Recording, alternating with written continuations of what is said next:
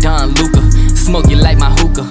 Pump fake right, then I step back in illusion. That's a boss move maneuver. Billionaire entrepreneur. Mark Cuban on the viewer. Put you rookies on a skewer. I stay shitting on you boys like I came up from the sewer. Used to have a lot of dollars, now I got a lot of fewer. What you saying to me? I hope you save it for me. I'm about to kill the game, and I put it in my testimony. Hi, welcome to the Mainstream Mavs podcast. This is your host, Will. I'm joined here by my co host, Jaren. What is up, guys? Today, we are going to be getting into the Mavericks past weekend slate versus the Toronto Raptors and Milwaukee Bucks. The Mavericks lost to the Raptors 105 to 100 on Saturday night, and the Bucks 100 to or 124 to 115 on um this Sunday night. The Mavericks are now on a four game losing streak. Some problems definitely brewing in the water here. Um, Jaren, what are your thoughts on the Mavericks' recent skid and this past two game stretch before we get into the logistics of the of the podcast? Before we get into logistics, uh, I guess I'll put a title on it. The, it's just lack of personnel, coaching decisions. Um, I mean, all of that I think pretty much sums up the reason why this team is on a four game losing streak. The lack of players. I think it against a team like the Raptors, where you know seemingly half their roster is out, should be an easy win, and the Mavericks find a way to lose it. Yeah, no, exactly. I mean, we said this in the Celtics game as well, which I think was really reminiscent in this Bucks game that this Bucks game was just a very exposing loss. I mean, yes, the Mavericks shot the ball a lot better, but they simply just got outplayed. Something, you know, where whereas last year's Mavericks team, I mean, I know it did take them uh, through the new year to kind of get going, right? But we saw them at times be able to play up to their opponent, you know, even if uh, they weren't as good. Like, I mean, for instance, look no further than the seven game series versus the Suns in the Western Conference semifinals. The Mavericks were probably not as good of a team as the Suns. Uh, I mean, personnel wise, top to bottom, uh, but they played up to their opponent. Are the Mavericks rotation players? Are they getting too bogged down to be able to do that night in night out? I think that's a valid question. Um, but yeah, we're about to get all into that in this uh, horrible little stretch here from the Mavericks. But before we do that, here's an ad from our sponsor, Anchor. All right, Jaren. So getting into it, looking at this Raptors game here first, you know, we'll talk a little more in depth of, in terms of the Bucks game versus this Raptors game. Um, but you know, in this game, Luka was getting blitzed heavily. The Mavericks were put, uh, forced to play a lot of four on three, and you know, throughout the game, you know, simply a lot of guys were just not able to step up and hit shots. Um, Luka was relegated to you know having to play 43 minutes in this game. Didn't get much time on the bench. 24 points, seven rebounds, nine assists. Spencer Dinwiddie continued with another uh, fairly good shooting game. He's had in both of these two games um, pretty good games here, where he had 15 points, uh, six for 11 on field goals. Reggie Bullock had 27 minutes of cardio. Um, Dorian Finney Smith, uh, he went five for 12 from the field. Um, Dwight Powell is a spot starter. You know, he had his eight points. He had a solid little first half in his return to Canada that the announcers love to uh, point out as if we just never knew that he was from Canada. Maxi Kleber has been a, uh, another bright spot in these two games, or not, I wouldn't say another, but one of very, very, very few bright spots in these last two games. Um, you can tell that his shooting is starting to regress back to the mean a little bit, um, as well as uh, he's showing some different things, particularly in that Raptors game where I think he had like two shots where he attacked off a closeout and pulled up for a mid-range jumper. He had a few nice cuts. Where you know I, I definitely feel like Maxi's explosiveness just isn't reminiscent of years prior. You can definitely kind of see that the age is getting up there a little, but the defense and shooting have been better these last two games. And that's something that, you know, he was very average on to start the season. So that's been a pleasure to see for sure. Uh, JaVale McGee continues his little like few minute stretch in the uh, second quarter in both of these games. Uh, Tim Hardaway Jr., you know, proving to be a complete albatross of a contract, more so than we could have ever imagined in both of these games. Christian Wood uh, stepped up to the plate versus the Bucks more so than the Raptors game. Um, but to his credit in that Raptors game, only 23 minutes, did not see much time in the second half. The Mavericks rode Maxi most of that fourth quarter. Um, Christian Wood just really wasn't getting involved in the offense a whole lot. Um, he wasn't getting a lot of minutes with Luka. Um, and in those non Luka minutes, the Raptors wings were definitely affecting his ability to get the ball in spurts. And, you know, when you have a guy who's as ineffective in terms of trying to throw an entry pass as Spencer Dinwiddie, you know, sometimes you'll have problems trying to spot isolation possessions for him. Um, so, you know, it wasn't, um, you know, this the most horrendous game of the season, I guess, versus the Raptors. Um, but it was still definitely a bad, bad loss, you know, especially with four of the Raptors starters out. They were missing Precious Achiuwa, Scottie Barnes, Pascal Siakam, and I'm missing one other guy. But, you know, the Mavericks continue their trend of losing to teams with their best players out. What did you have to take from that Raptors game? Yeah, from that Raptors game, I, I think this is yet another. Well, I guess there's two things. Did the Raptors really play that well to beat a Mavericks team that had all their players healthy at the time, or is this yet another example of the Mavericks having a lack of depth on this roster to compete with teams like the Raptors? And I mean, not to take anything away from the Raptors, but for a team that has, you know, four, uh, three of their five starters out, uh, and the Mavericks seemingly, you know, I mean, they're they're fighting, um, but just by the end of the fourth quarter, just didn't look like they could compete with this team. I, I mean, I, this to me was more of a Mavericks loss than Raptors playing good. Uh, you know, Chris Boucher, of course, went off uh, with OG Anunoby and Fred Van VanVleet.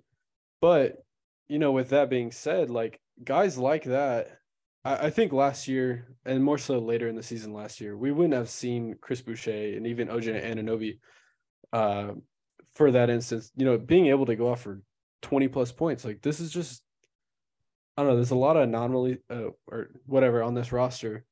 Um, that I mean, it seems like night in and night out is just exposed. I mean, there's really no other way to put it. And I think this is another example of when it comes down to fourth quarter, third quarter minutes, the Mavericks just can't compete even with the worst teams in the league. Like like the Rockets, like the Magic. It just I mean, I feel like we've said the same thing over and over again, which we have.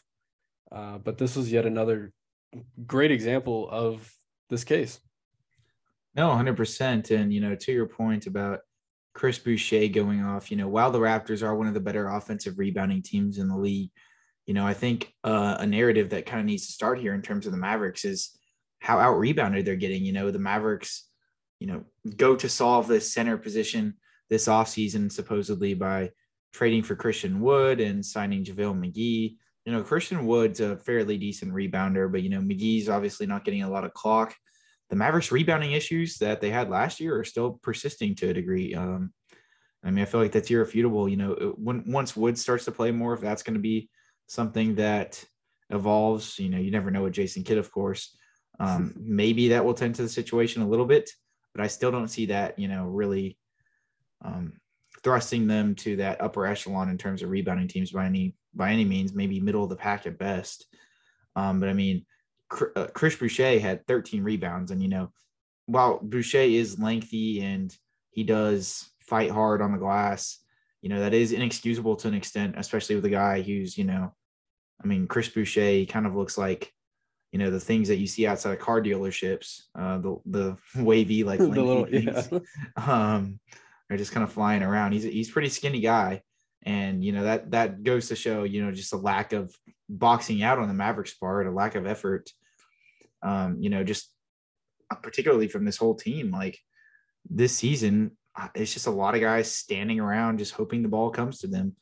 Uh, there's no sort of technique or boxing out to it, and that's definitely uh, a discernible pattern that I think is uh, mildly concerning. You know, and you know they kind of let just just let Boucher feast inside. Like as much as I you know I've been a Christian Wood supporter and been have been pining for him you know he kind of got worked uh, by him at, during stretches of this game and and Dwight Powell.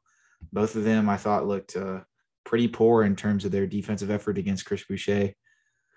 Um, you know, OG Anunoby, Fred VanVleet, obviously we knew that these two guys were going to be the two main perpetrators for the Raptors in this game, especially with Siakam out. And, you know, I thought Dorian had a really rough half against OG, but I thought he was able to, you know, somewhat reconcile that in this in the second half. He was able to play um, much better man-to-man defense on him in that second half. But I mean, both of these guys in uh, VanVleet and OG are, you know, really tough guards. So it's not like, you know, you're really, you know, going to be able to hamper them to the extent that they just won't have an effect on the game, right? You can just you can limit them, right? Um, so that that's kind of what we expected.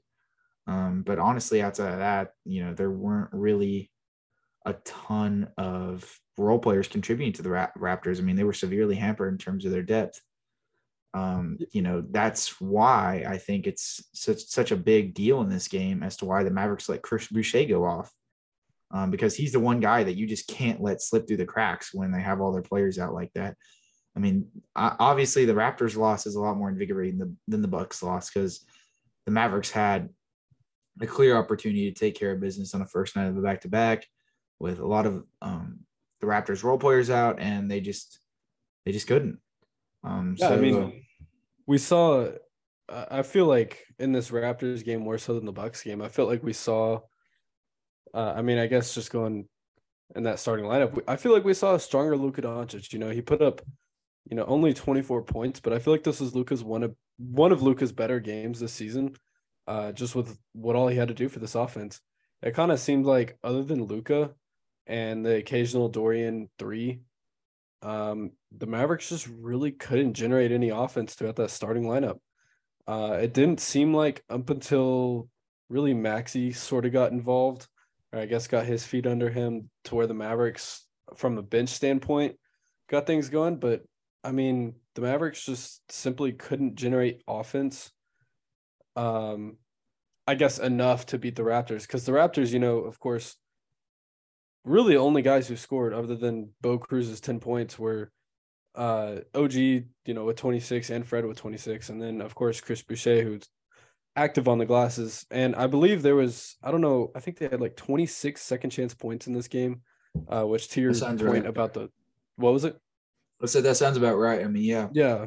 It, which like speaks to your point about the the rebounding.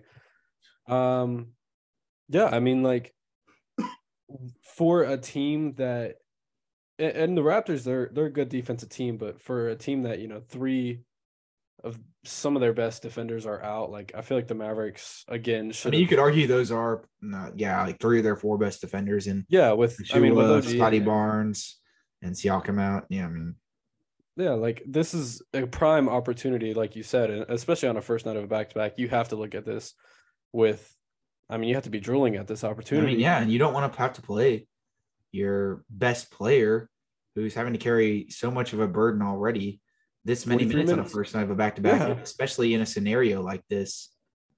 I mean, there's really like we're just kind of like repeating things at this point. There's I don't really know how much to take away necessarily from the Raptors game other than the Mavericks had basically the same problems that have bugged them this entire season. Mismanagement of when Christian Wood was on the floor, you know, not mirroring him with Luka Doncic near as much. Exactly. Um, playing Reggie Bullock too much over Josh Green. I mean, yes, it wasn't the penultimate Josh Green game. You know, he went two for six. Um, but I mean, the way Reggie Bullock's playing right now in terms of just going out there and getting cardio and doing really not much of anything else for the Mavericks on both sides of the ball, there's no reason to um, not play Josh Green more in this game. Um, you know, Tim Hardaway Jr. continues to just be nothing as well. And I mean, yeah, I mean, like that sums it up. Like there's yeah. not much more to it. Um, like to me, there's there's a simple equation here. Um, I mean, you have two uh, like atrociously negative assets and Josh Green and Tim Hardaway that are playing right now, and then you, you have. I think you meant to say Reggie Bullock. or Reggie, yeah, Reggie yeah, Bullock. Yeah. That, that's what I meant. Um, and then you have Christian Wood. You know, whenever he gets these Luka minutes, it's an easy equation. You know, Christian Wood plus Luka equals, I think you can argue the best offense that this team generates. I'd be curious to see their on-off numbers, um, just in terms of Christian Wood and Luka's net rating when they're on the floor together, or you know, just you know, simply their offensive rating um, versus when you know it's just one of them out there or it's just Wood out there.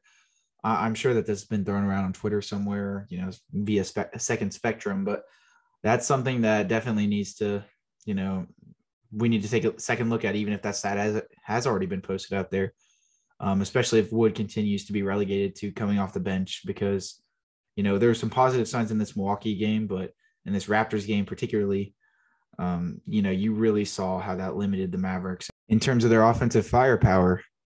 But I mean, yeah, um, barring that, we can take a look at that last possession there that I know was obviously floating around on Twitter in terms of the, you know, sort of an indictment upon the Mavericks one dimensionality, if you will, or the players around Luka. Obviously, it kind of went viral to an extent. Down the stretch, the Mavericks, their process really wasn't terrible. Some guys actually were able to step up and hit shots amidst um, the Raptors blitzing Luka and him having to, you know, swing the ball to the uh, to the nail, and the Mavericks having to, you know, sort of play the four on three game. Um, there were some sort of dud possessions, and uh, I thought Dorian and Dinwiddie definitely bailed the Mavericks out a few times, but nonetheless, you know, it was actually one of their better uh, clutch performances. But it definitely doesn't excuse like the personnel that was on the floor and Yeah. the fact that in those clutch situations, you know, they that's not a normal occurrence in terms of, you know, oh, these are the five guys that we want to trust. You know, that lineup at the end of the game was Dinwiddie, Luka, Dorian, Reggie, and Max Maxi. And you know, we let's fast forward to the final possession. Just because it's getting so much buzz, you know, of course, and you know, obviously this wasn't what- lost the Mavericks the game, but Mavericks down three, 103 to 100.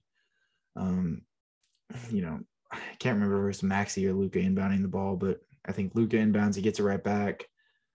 And um, he gets blitzed basically immediately. Maxi flashes to the nail. Um, they're able to get him the ball. Uh, Luka is able to kind of, you know, split the pass through the double team, gets Maxi the ball. About 10 or 11 seconds left on the clock. You know, Maxi being cognizant that they're down three, you know, you could take the quick easy two as Boucher kind of, you know, doesn't even realize Maxi is a threat. He kind of just stands there, doesn't even really make a gesture to try and protect the rim. Maxi certainly, you know, would have had a chance to get fouled because I don't know if Boucher would have been able to help in time, you know, or at least just get an easy dunk. Um, but Maxi swings it out to Reggie Bullock with Dorian Finney Smith wide open in the corner. Reggie Bullock then um, passes it out to Dorian, despite Reggie not having an open shot, but you know, a shot that would have been semi-contested. At that point, you're down three. You know, you just got to jack it up. Uh, and then Dorian thinks Maxi's going to cut, but Maxi's trying to, you know, divert back out to the perimeter um, to, you know, potentially be ready for a catch and shoot three if opportunity to, were to arise. And Dorian basically just throws it straight to the Raptors, and the Raptors, uh, we foul them, and they make two free throws, and they win the game. Um, what do you think that just the personnel that was on the floor during that moment is how, how much of an indictment is that upon the coaching staff, or if not the coaching staff, the um, just like strictly how talented of a roster this team has? Yeah, I mean, whenever you have, I mean, there's like, I think the clear headliner here is like, why is Reggie on the floor? Uh, and really, at that point, you know, you I understand why Reggie's on the floor at the same time, but then again, the Reggie that we've seen this year has basically, like you like to say, just got some cardio in. Uh, so why not throw a guy like Josh Green, who's actually made a three point three pointer this year, uh, in the game in that scenario, um, or even Christian Wood for that matter. We know that he can knock down some threes, and hopefully he can knock down a clutch three. You never know. We haven't seen him in a fourth quarter clutch scenario. Um, but really, just in terms of that, I mean, we had that one time, Jaren, versus Oklahoma City. oh, sorry, and- one time. Sorry. Yes, and, it, And and because that was he was, just because he was in the lineup because No, he it's was in the an- lineup. it's just Yeah. an excuse to yell at Yeah. him. No, Um, yeah.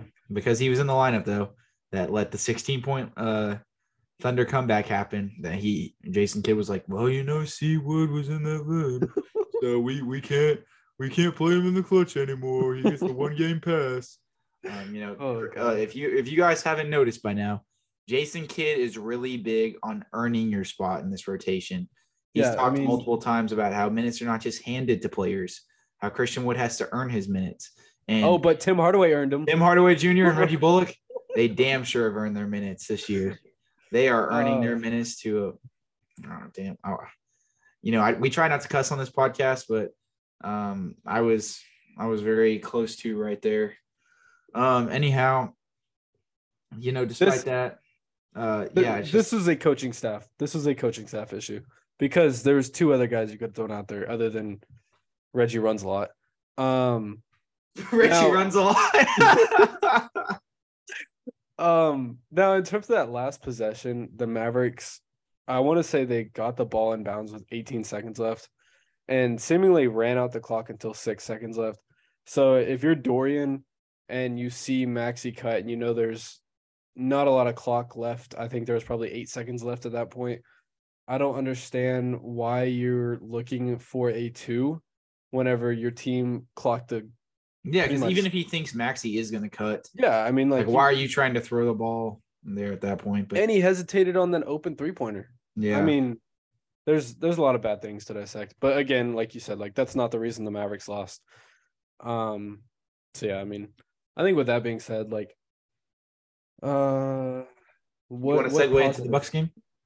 yeah, let's let's just get into the Bucks game. All right. So in the Bucks game, the only reason I'm semi excited to talk about this game was because there was some differences than we've seen. I think it really in the past three games of the losing streak.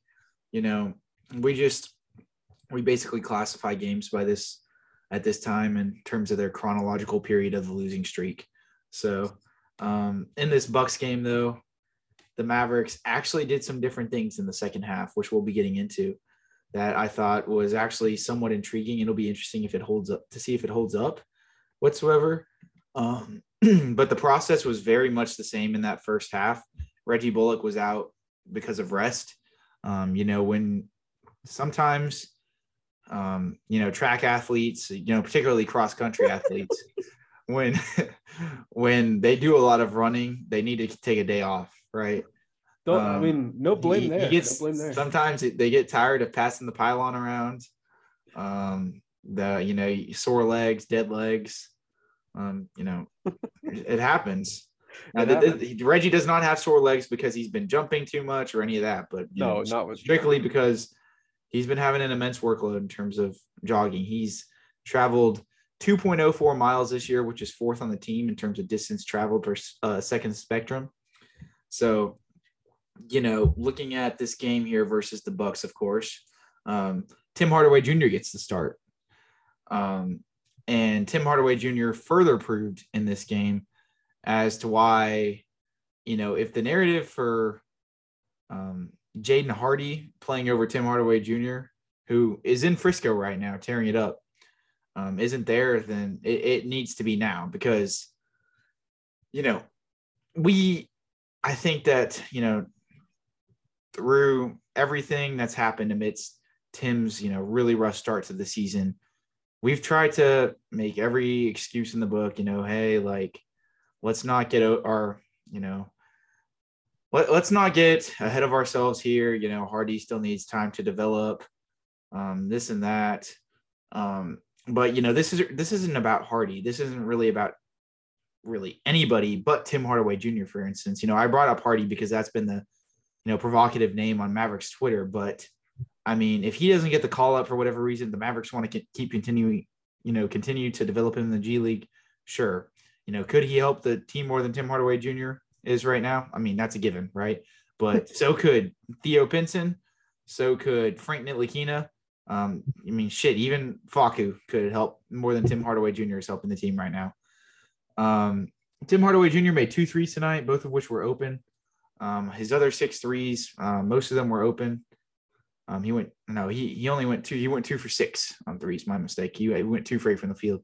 His other four threes, most of them were open. If I um, if my recollection serves me well, Um, in that first half, he chased around Grayson Allen most of the time, who went off for seven threes.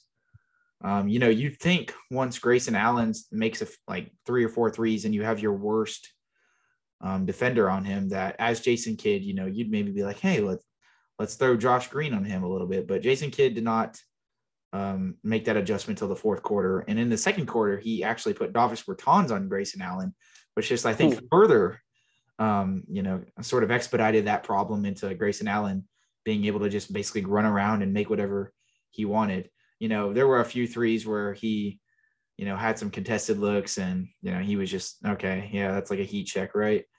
Um, but for stretches of this, it, you know, those first few were just strictly Tim and Davis not being able to stay with him whatsoever.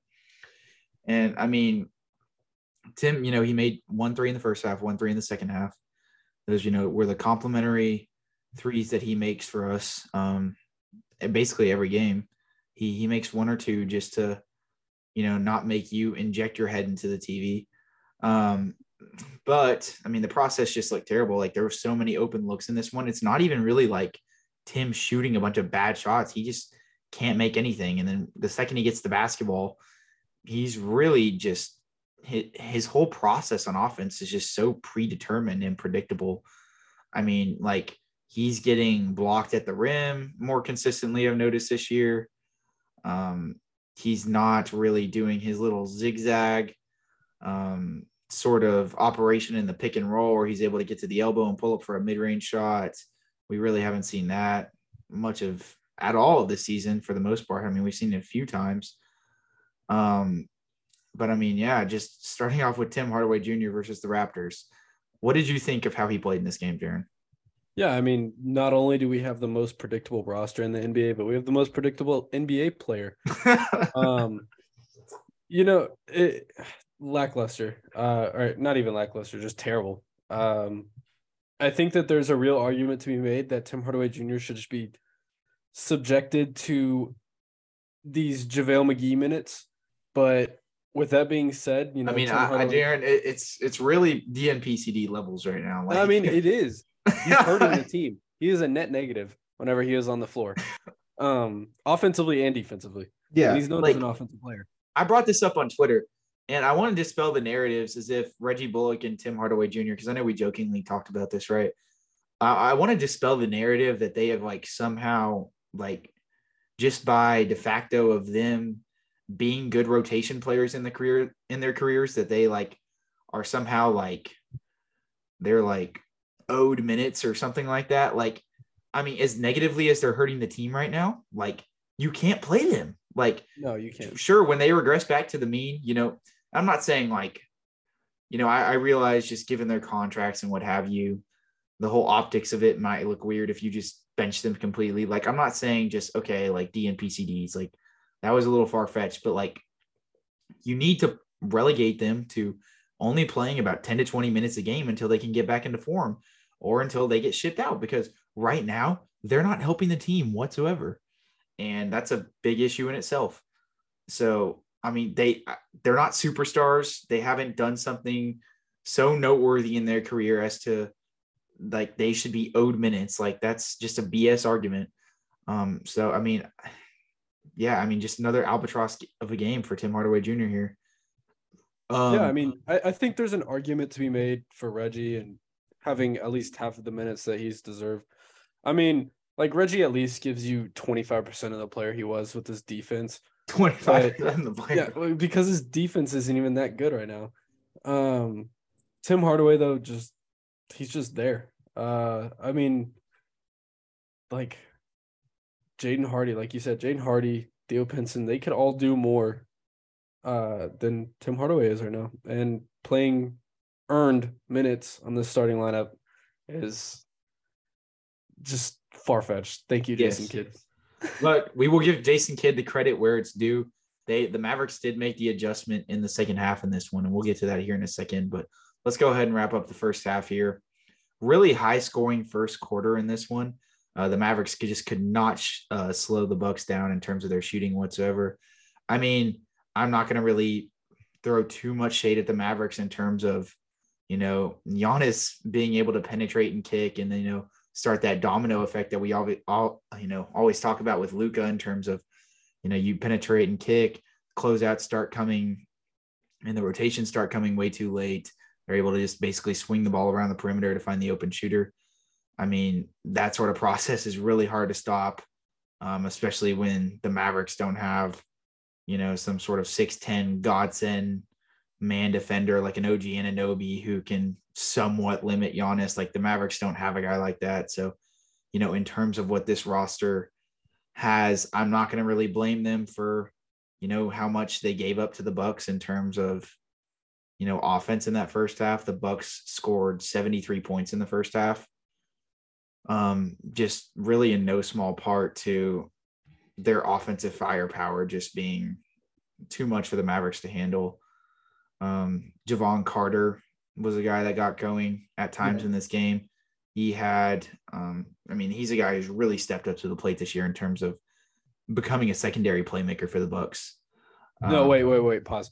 Imagine a guy that's actually playing good for a roster, and they keep playing him. That doesn't happen in Dallas world because no, it doesn't. And also, imagine scouting a guy on a veteran minimum contract, or maybe he got signed for like half of the TPMLE. I don't know what his figure was, but he definitely didn't get paid much. Um, and actually is contributing starter minutes to um, a championship contender.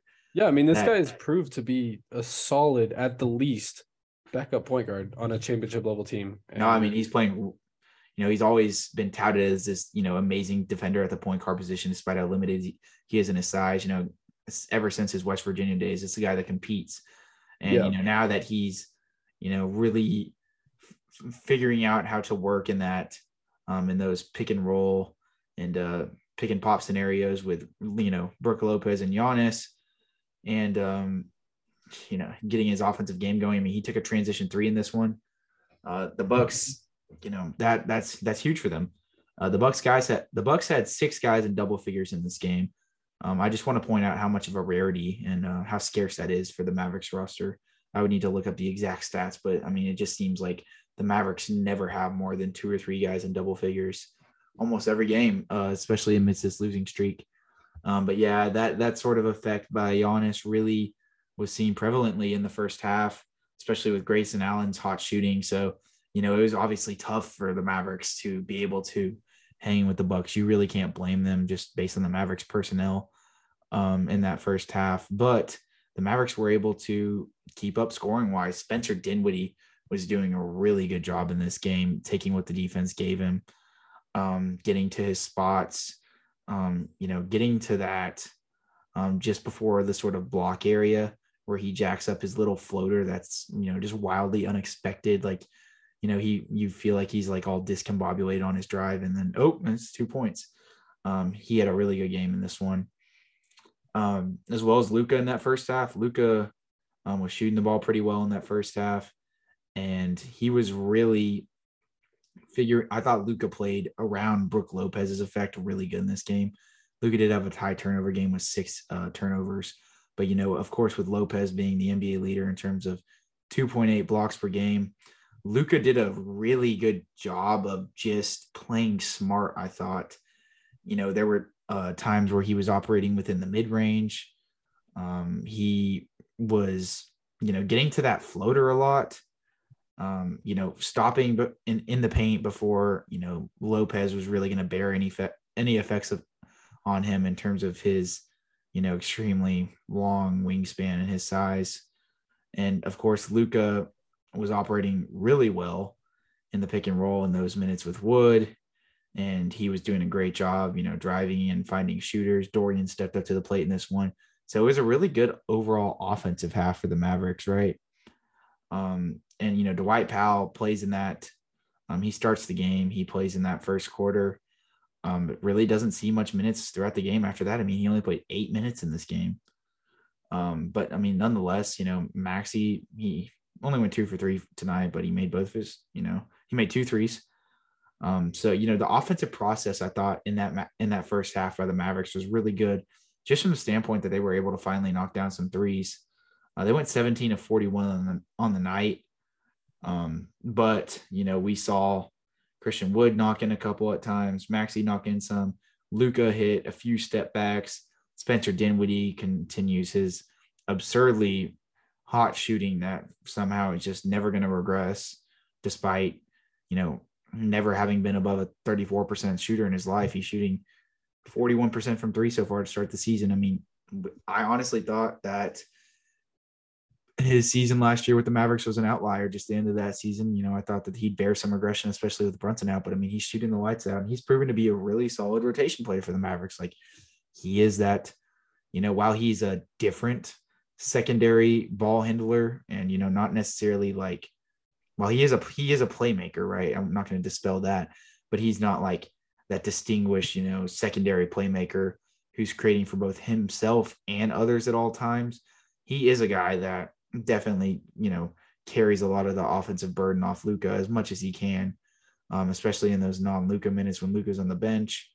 Um, you know, this is a guy I feel like would thrive heavily if the Mavericks had a second star or, you know, just a guy who could initiate offense a little better. I mean, look no further than a Jalen Brunson, obviously, especially with how good Brunson started to get in terms of his playmaking last year. Um, Spencer Dinwiddie would be perfect as a six man for this Mavericks team, but you know I'm not going to complain about what he's doing right now because he's performing in his role as well as he can, right? Yeah. Um, and he he did a really good job attacking in this game. Like I said, just taking what the defense gives him, operating in the screen and rolls. Still can't throw a lob pass. He threw he tried throwing one to Dwight Powell uh, tonight. That was like four feet above Dwight Powell's hands. Yeah, was. um, but nonetheless, um, he still had a really good game in this one. In that first half, though, you know, you were able to see, I guess, stylistically, the sort of play style differences between the Bucks and the Mavericks. You know, the Mavericks are one of the slower paced teams in the NBA. I mean, it seemed as if any off any long miss, any you know, the Mavericks had only had 13 turnovers. It's about pretty average for them. You know, they've always been a low turnover team for whatever reason. But basically, in any of those um, minutes, um, that Giannis was out there specifically. I mean, the Bucks are running their ass off, getting out there off any long miss. And I mean, I can't even tell you like how many transition threes they had, um, just simply off of getting out and transitioning Yeah, I mean, I get that they have the personnel and luxury to do that, but you know, with especially with the Mavericks not having the best transition defense either, they're they've always kind of notoriously been slow to get back, especially sometimes when Luka or Christian Wood or kind of complaining about foul calls. Um, that definitely hurt the Mavericks, but at the same time, it's like, what are you going to do about it, right? Yeah. Um. So yeah, I mean, that was kind of the first half for the Mavericks. The Mavericks were able to catch fire in that third quarter. Um, the the Luka and Christian Wood tandem really came into full effect in that third quarter, especially to start. Christian Wood hit a few. Um, he hit a pick and pop three. Um, they were just really playing well in the short roll when the Bucks were blitzing Luka, and uh, or not the short roll, but just the pick and roll in general. And you know, Christian Wood was, you know, sealing in the paint, and he was able to get some easy dunks. And I mean, there was that one point where he caught the ball in the wing. He caught Lopez off guard. He kind of uh, preemptively um, went for Christian Wood's pump fake, and he went and drove on him and had a nice dunk. That was one of my favorite possessions of the game. Um, and you know, offense just started to actually be a premium for the Mavericks in that third quarter.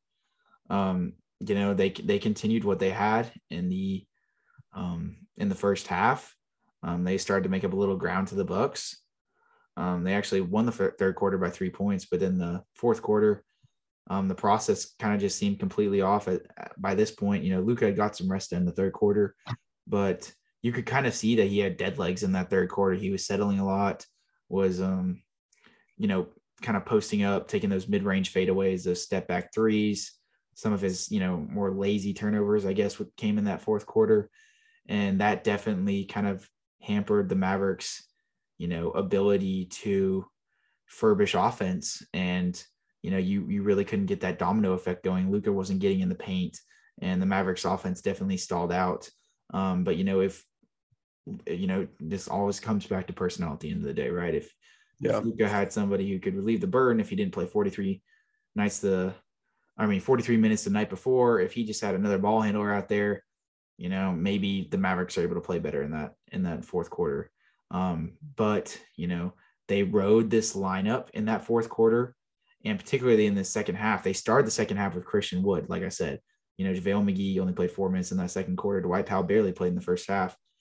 Um, and the Mavericks came out with Christian Wood. It was almost as if, oh, Jason Kidd was saying, yeah, like we're going to start Christian Wood from here on out. I don't know if that's the case, but you know, he always kind of mirrors his um, start of the second half lineup with the starters, which was really interesting to me. And in that fourth quarter, we saw a lineup in which we haven't seen get you know consistent minutes together really all year, but we as Mavs fans have been pining heavily for. And you know, I think had Luka, you know, not um, been so tired and had that lineup that that lineup sees more consistency together, I think this lineup you know could be a really dangerous starting lineup to an extent, right? And that's Luka Doncic, Spencer Dinwiddie, Josh Green, Dorian Finney-Smith, and Christian Wood. I mean, yes, you lose a little bit on defense there, but you still have two of your probably you know two of your best wing defenders, uh, coupled with your most dynamic big men and your two ball handlers. It probably gives the Mavericks the best all around chance, right? At least to start the game, and then you can you know matchup dependent. You can probably sub out Kleber for Wood if you need more defense, or you know you know take take out Spencer Dinwiddie and put in Kleber, run Kleber with Wood, whatever you want to do, right? Um, but while that wasn't largely effective in the fourth quarter, I thought that it was definitely interesting that Kidd finally reverted to playing um, that lineup and just playing Wood more in the second half. What did you have to uh, think of? What did you have to surmise of that um, in that second half, Jaren? Yeah, so I think you know, although didn't really have that good of run, and I think you know, due to what you said, Luka's tiredness in a sense, without him having to play 43 minutes a night on the first night of a back to back, I think we would have saw a different look with that lineup. Um, but with that being said, you know, I think that this is on paper the most net negative lineup that you can probably put out there. Um, and again, you know, I like what you point out where, you know, kind of like the start of the second half. You said like of, on net net. You said it's the most net negative or net net positive. Net positive. Oh, okay, yeah. It's, too late. I'm sorry, it's too late. um, we're, we're, recording this at like 4 a.m. guys. We're, yeah, really pushing this one out for you. We we had a lot of uh, things come up. I had to watch a rerun of the game, so um, we wanted to get it out for you guys that are listening on your morning commute. So just just bear with us here because I know that I've botched a few words already, and you know, Jeremy's slipped up a few times. Too, so. Yeah, like we're we're really in the thick of it here, and you know, not to mention having to cover as shitty of a game as this. So. Anyways, um, yeah, I think I think that's probably the most net positive lineup you can put out there, and I I like it because again, I mean this it, it kind of seems like these two games where, and this is taking away the Raptors game. These two games where the the Boston game and the Bucks game. Uh, these are the first two games that the Mavericks just look clearly outmanned. Uh, they don't lose it themselves. It's just because of you know how good the other rosters are. And I think that this was the first roster that the Mavericks put on uh, the floor in these scenarios where it looks like the Mavericks actually know how to play basketball. Um, and unfortunately, we didn't. I don't think we saw the maximization of that lineup. And hopefully, Kidd continues with it because we've seen him uh, sort of just shy away from a lineup that doesn't work the first time. Um, but with that being said, you know, I think we saw a lot of good things in this game. yeah, no, um, definitely. Yeah, and I, I, think you know it was the best game out of the four game losing streak for sure. Of course, like, yeah. You you saw there was a sort of different vision about this team in that second half from Jason Kidd. Now, whether that persists or not is going to be something to monitor, especially uh, when we play Tuesday. Um, but that was like honestly my biggest takeaway. Um, I thought Josh Green played good in his minutes as well. You know, yes. he only had 20 minutes and he definitely got leaned on a lot more in that second half, of course, because um, Tim Hardaway just didn't come back into the game after his stretch in, to start the third quarter. Um, but Josh Green, you know, he knocked down a three, you know, made a tough, tough layup. Um, went three for four from the free throw line. He played solid D. Um, yeah, I mean, I, I thought that it was a good Josh Green game. Um, like like I wanted to mention, you know, Dorian, of course, because he played good in the Raptors game, and you know he carried another heavy workload tonight, getting the primary assignment on Giannis. You know, I know Giannis had 29 points in 30 minutes, but Dorian played really good off ball defense in this one. I, you know, I don't know if it's safe to say, but he's played really good. These, you know, amidst his losing streak, he's actually played really good in my opinion and he's getting you know severely underlooked because of how bad some of the other guys are playing. Um, but he's really playing a lot better on offense. We're seeing him attack off closeouts more. we're seeing him drive to the rim on occasion, something that he showed last year that he kind of just went away with at the very start of the season. Something that this Mavericks team desperately needs from him, unfortunately. I know Yeah. it is a tough ask, um, but they don't have any other ball handlers outside of Luka and Dinwiddie, of course. And, you know, he's knocking down his threes a little more consistently. And I honestly thought he played as good of defense as he could on Giannis. You know, him and Maxi by committee, they did their best on Giannis, right? Um, you know, I thought Christian Wood definitely had a lackluster defensive game despite having a pretty good offensive game when those minutes were mirrored with Doncic, right? Um, but Maxi and you know Dorian, they did as good of a job as I thought when they were matched up individually or when they had to help on Giannis. And you know, I thought Dorian specifically, there were a few possessions where Giannis was trying to seal him inside and he was able to intercept some passes. Like I just want to give shout outs to those guys because you know, amidst all this losing, you know, seeing them uh, come back and, you know, regress to where they were, um, you know, positively, of course, is definitely been a revelation, you know, and these are obviously guys that, you know, the Mavericks definitely asked too much out of, we could argue, Yeah. but at the same time, it's still nice to see them coming back into fruition after, you know, us just seeing them play really good in those uh, 2022 playoffs. So, you know, the Mavericks are obviously still a few role players away, and these these guys should not be that heavily relied on, but nonetheless, you know, props to them in this game. Yeah, for sure. Uh, you know, I think amidst a four game losing streak, which we didn't see last year, it's hard to extract any positives, but I think for sure, uh, Dorian, you can argue is probably the biggest positive out of this. Uh, I mean, I feel like he's played, well, uh, he's for sure played the best basketball he is he has all season. Yeah, for sure. Um, but just consistently, we I think we're seeing uh the Dorian Finney Smith that we'll see throughout the season. Yeah, no, most definitely. And to, yeah, just to highlight Christian Wood a little more, of course, as well. Um, like I said at the top, I mean, yes, there were some definitely some anomalies in terms of him not closing out on shooters effectively.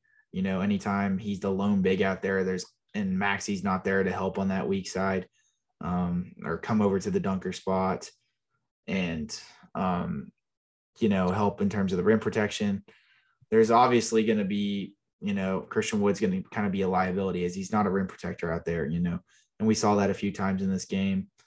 Um, him kind of the Bucks kind of really taking it to him at points.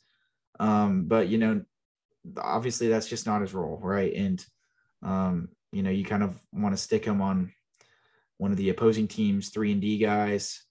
Um, and then that's you know where he can semi, you know, kind of be a capable defender in spurts um, in terms of guarding those, you know, slower footed threes or, you know, fours relatively. Uh, they're kind of similar to him. He can, he can kind of, he has the foot speed to kind of match with those guys. And, um, but, you know, he's just not um, some insane like rim protector or individual defender. Um, but he can do it against certain matchups, of course. So he's not like a complete liability. I get Christian Wood, like the, narrative upon Christian Wood's defense is oh he sucks, but like it's not. I wouldn't say it's like completely horrendous, um, you know, but he's definitely an average defender. But there was like one possession uh, when he had to guard Giannis when he got switched on to him, he just got obliterated on a spin move. Um, but then that was basically everybody for the Mavericks when they were matched up one on one with Giannis tonight. I mean, even Luka at points. Um, so yeah, of course the Mavericks they played Campazzo, Theo Pinson, and Frank in garbage time um, once they finally kind of threw in the towel there.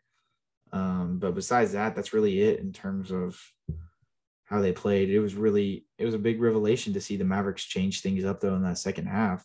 I Finally, mean, every every kind of thing else, you know, in terms of this game, in terms of Tim Hardaway Jr., um, you know, Luka, you know, having to carry such an offensive workload, like we're just speaking redundancy here because we've done this every other podcast and we will continue to do it. We're not going anywhere by any means, but I mean, it's just it's just funny. same Um, shit, different day. Yep. Uh, I don't know. My boy Wes Matthews on the Bucks got nine minutes tonight. He's uh, the Tim Hardaway of their team, except he doesn't play minutes. so- except he doesn't play minutes. And I mean, he he provides some sort of defense and veteran presence. Like he's not just a complete zero. Yeah, Tim Hardaway. he- yeah, I mean, yes, he takes dumb shots and he's not the three point shooter he was. And, you know, I know Wes Matthews' defense can be gassed up at times, but, you know, even at his age, I, I think he still does provide something. If he's like your 12th man, like, you know, who cares? Right. Yeah. I mean, that, that Bucks team is really deep. And of course, Khris Middleton wasn't even playing tonight, which is, you know, funny in itself. Um, but yeah, I guess before we end the podcast, we'll look at some of the Bucks guys that we didn't really highlight. You know, obviously we talked about Jevon, Grayson Allen. Uh, Lope, you could definitely see Lopez's effect upon the game just in terms of um, the Mavericks is, you know, the Mavericks' inability to get into the paint. Spencer Dinwiddie was able to get into the paint in large part due to the fact that in those non-Luka minutes, I didn't think Lopez was out there near as much. Lopez did have some foul trouble. He only played 23 minutes tonight with five fouls. I mean, he's not a heavy minutes guy in the regular season either, but um, he, I definitely think he would have played a little bit more if he didn't have that foul trouble. And I think that's in large part why Dinwiddie was able to get to the rim so effectively. Um, but you know, he, his effect upon the game was um, immeasurable. You know, this guy is a great role player. I mean, he's just a perfect big next to Giannis, a guy who can stretch the floor, you know, cover up, you know, what basically do everything Giannis doesn't from an offensive perspective in terms of shooting the ball and, you know, just, you know, yeah, just shooting the ball because Giannis can do anything else. So I, I was going to say, I was going to talk about Lopez's ability to, you know, high point the ball and, um, you know, off of seals and stuff. But I mean, Giannis does the same thing. So I can't really, um, he can do that as well. So uh, I thought Brook, Brook Lopez, but you could see his, he blocked Christian with like three times in this game. I mean, Yeah. and it what not even in turn, it's not even an indictment upon Christian Wood, just in terms of how Lopez's length, how good Lopez's length is. I mean, he's the best shot blocker in the league. Um, Jrue Holiday had a really steady game. He played really good defense on Luka, particularly in the second half when Luka was starting to get tired. I said this on um, that YouTube channel I went on. I don't quite know the name of the channel, but I'll definitely um, correct myself after the podcast is over. I apologize to the guy, but I had a little pregame segment uh, today on YouTube with this one guy. Uh, he's a UK fan, and we talked about uh, the Mavericks versus Ma- Mavericks versus Bucks matchup going into it. And you know, I said that um, in you know previous matchups, Giannis really doesn't get switched on to Luka that much. It's you know the Bucks try to kind of throw the um, their full array of guys before they really had to bust out Giannis in those uh, dire minutes, you know, because they don't want him having to expel that energy on the uh, defensive end while doing everything he does on offense. And you know, Jrue Holiday, of course, saw a lot of time on Luka, and you know, Luka didn't really didn't matter in the first half, but in the second half, when Luka's legs started to catch up to him, it definitely started to matter. And you know, Jrue knocked in some tough shots, just typical Jrue Holiday game: 16 points, six assists, three steals. I mean, you know, it'd be nice to have a player like that. And, Yeah, for sure would.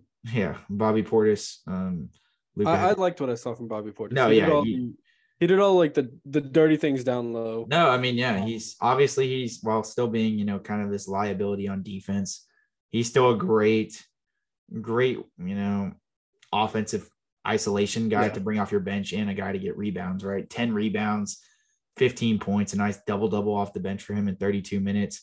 Um, when he got matched up on the Luka, Luka was playing him a lot, I think, just due to the size factor and the fact that, you know, Bobby Portis isn't the most mobile guy in the world. Um, but he was really able to take advantage in the post. And I mean, he's a really just sound offensive player.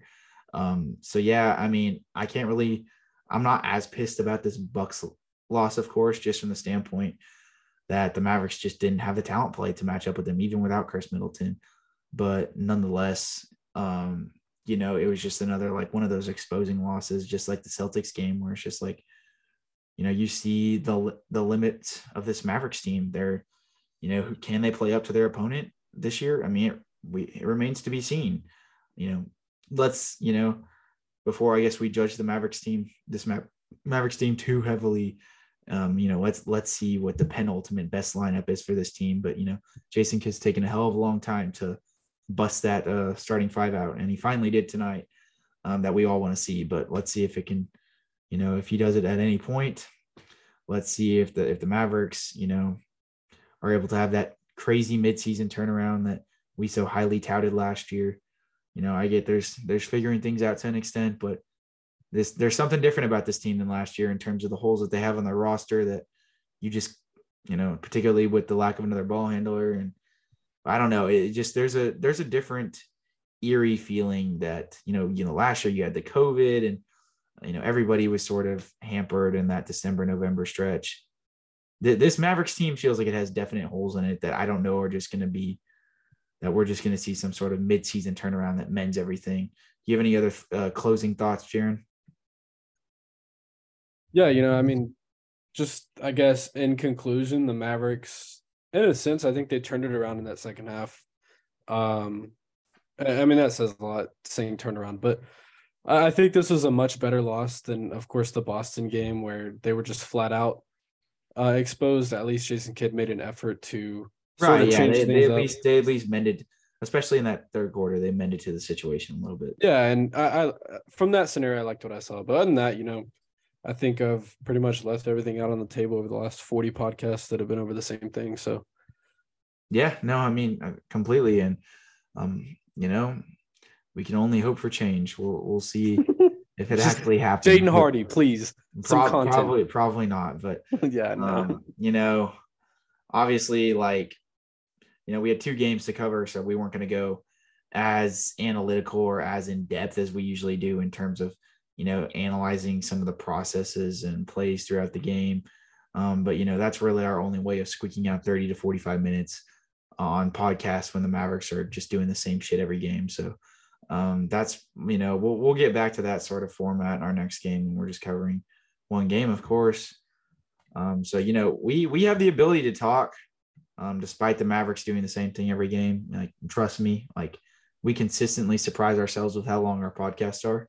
Yeah. Um, so we're not going anywhere, even if the Mavericks are doing the same thing. Uh, so don't worry about that. But nonetheless, we will catch you guys in the next one after Tuesday night's game. Jaren, you always got the next game for me. Who are the Mavericks playing on Tuesday night? Mavericks are playing the 11 and 10 Golden State Warriors on TNT at 6:30. Oh, it's a national TV game. Yes, sir. Pencil it in as a loss. We will Woo-hoo! see you guys in the next one. Bye bye. Oh no! Wait, hey, Jaren, Jaren, Jaren. I did not. Oh. I did not promote the the Twitter or anything. Oh yeah, you got it. I was about to say. I was like, there's something missing, guys. It is 5 a.m. Please give us some slack. Follow us on Twitter at mainstream underscore Mavs.